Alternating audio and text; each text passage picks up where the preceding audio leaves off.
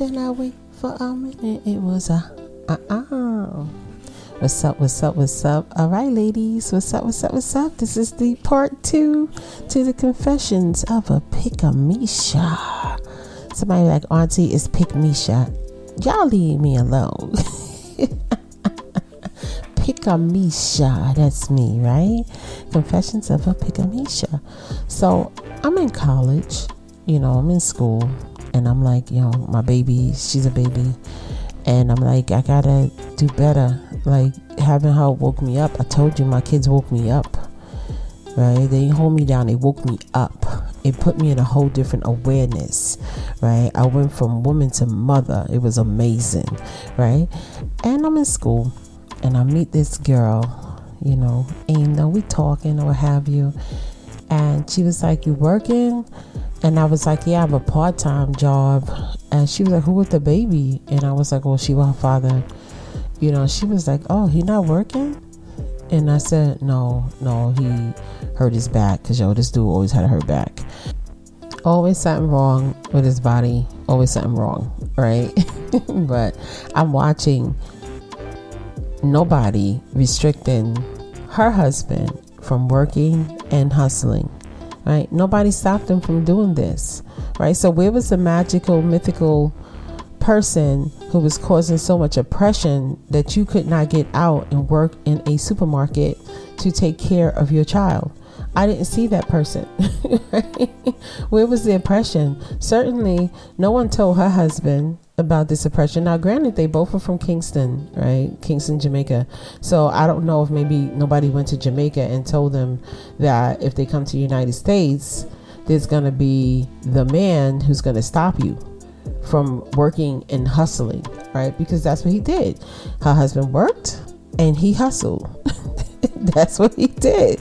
He would work his job and go by the supermarkets and drive his van and pick up his passengers and they groceries. You know, back then people was buying four, five, two, three, four hundred dollars in groceries. I almost said four, five, six. I never seen that, but they be they would get all their groceries in like the time the food stamps came out. So this is how he made his hustle. And I remember um, she would say to him like, um, "I know you're working, but I want us to all go to this event." And he would say, "Well, then I'm gonna have to work." some hours or what have you because I know you're going to want to match us all in clothes, right? And she'd be like, yes, you know? So their agreement was amazing. Their way, their way to build was amazing. And I remember looking saying, how come we can't do that? It's very simple. It's very simple. Buy a van, go to the stand in front of the supermarket, drive people to their residence with the food, get the money, help them with their bags, you know, because most of the drivers did help you with your bags because I use those vans. So I knew. And keep it as simple as that. They were very organized at those at the in front of the supermarkets in Brooklyn. They would have this schedule and they would it's his turn, it's his turn, and they made sure everybody would eat unless you requested somebody that you wanted. It was a very organized system. It was nothing for you to go and hustle or go through dollar van, you know. So there was always a way. So I we had the pleasure of looking at people come into Brooklyn from the Caribbean who was like, what you talking about? I gotta go to work, you know, as opposed to sitting around and saying, oh, they won't let me. This person won't let me. This person won't let me. So I think meeting her was the ending or the beginning of the ending of the PickMesha era because I started looking at him completely different. Mind you, I'm telling you, we were trained to believe that there was a reason why our men didn't get up and go work. You understand the training and the responsibility that was put on the women? It, it was vicious. It was vicious. It was. And you were taught to sacrifice yourself. And if they were doing any little thing, if they brought any little thing for their children, not in my house, this is what I've seen. It was like, oh, he trying. He trying. He trying, girl. He trying. And I remember saying to somebody, well, how come nobody gives me a chance to try? If I keep trying, my kids won't eat. So I have to make sure it happens this person is stronger than me. right? They could work two jobs. They're not taking care of small children. So, how come I don't get the opportunity to try? Ain't no trying for me. I got to do it. I have to make it happen. But I'm very grateful for the people that I met because, like I said, she was the beginning to the end of me being pick Misha. I mean, I'm so serious. Like, I'm like, nah, there's no, this ain't right. There's no way. And I can't help you no more. I can't. I cannot help you anymore. You're going to have to help us. This is your child. They did not understand that. They didn't want to understand it. They did not, not at all. So, if you are that person and you fell victim to what was basically taught to us, I understand you because that was me. But at like 21, 22, I was like, wow, this is this is terrible. So they would go out and they would try to do little stuff. All of a sudden they back hurt, they can't do no more. They would do enough to try to keep me quiet and it became a vicious cycle of aggravation, stress. Why do we have to live here? It's two people. Two people, two sets of money could be coming in. If two people is hustling, working, we should be real good. We should have on like Gucci flip flops living up in this piece, you know, right? We should be.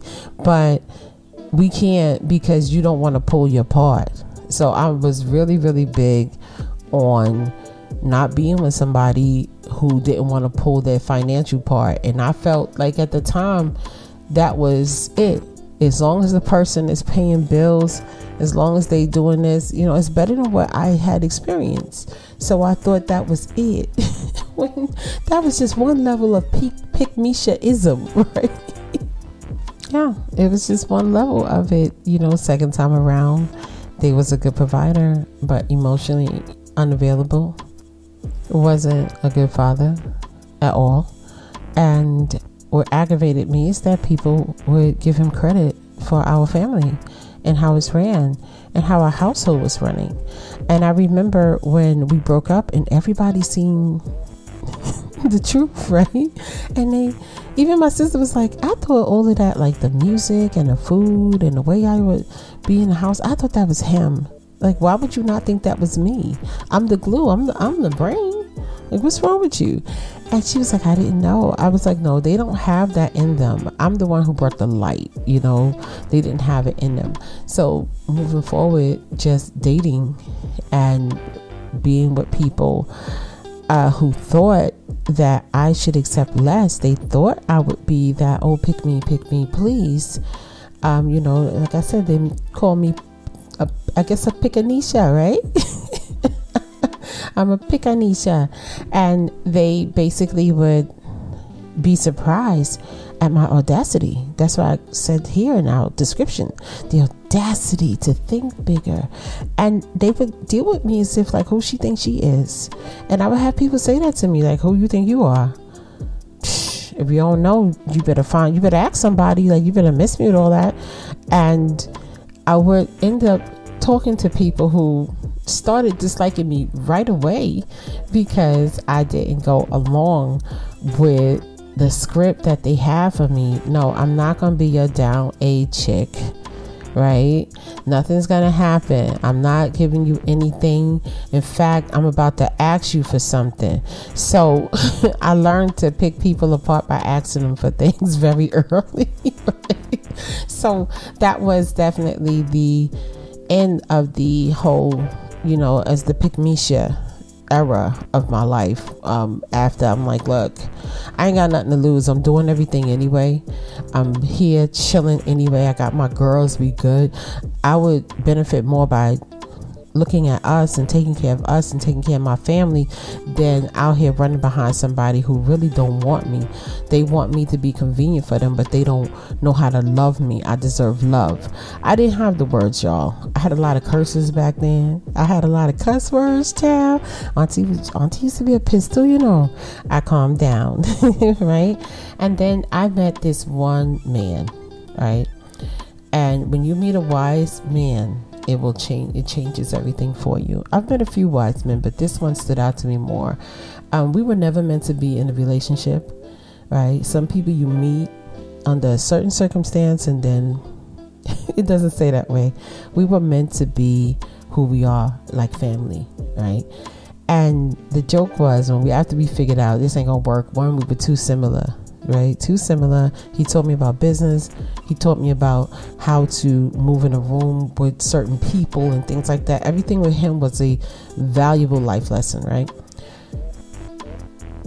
He would say to me, Keyna, you're very nice. Once they get past that mouth and all of that stuff you say, I was like, my feistiness, that fire. He would say, yeah, yeah, that they're gonna still try to take advantage of you. He said you'd be surprised that a guy would sit around and deal with all of that just so he could figure out a way to bring you down a notch.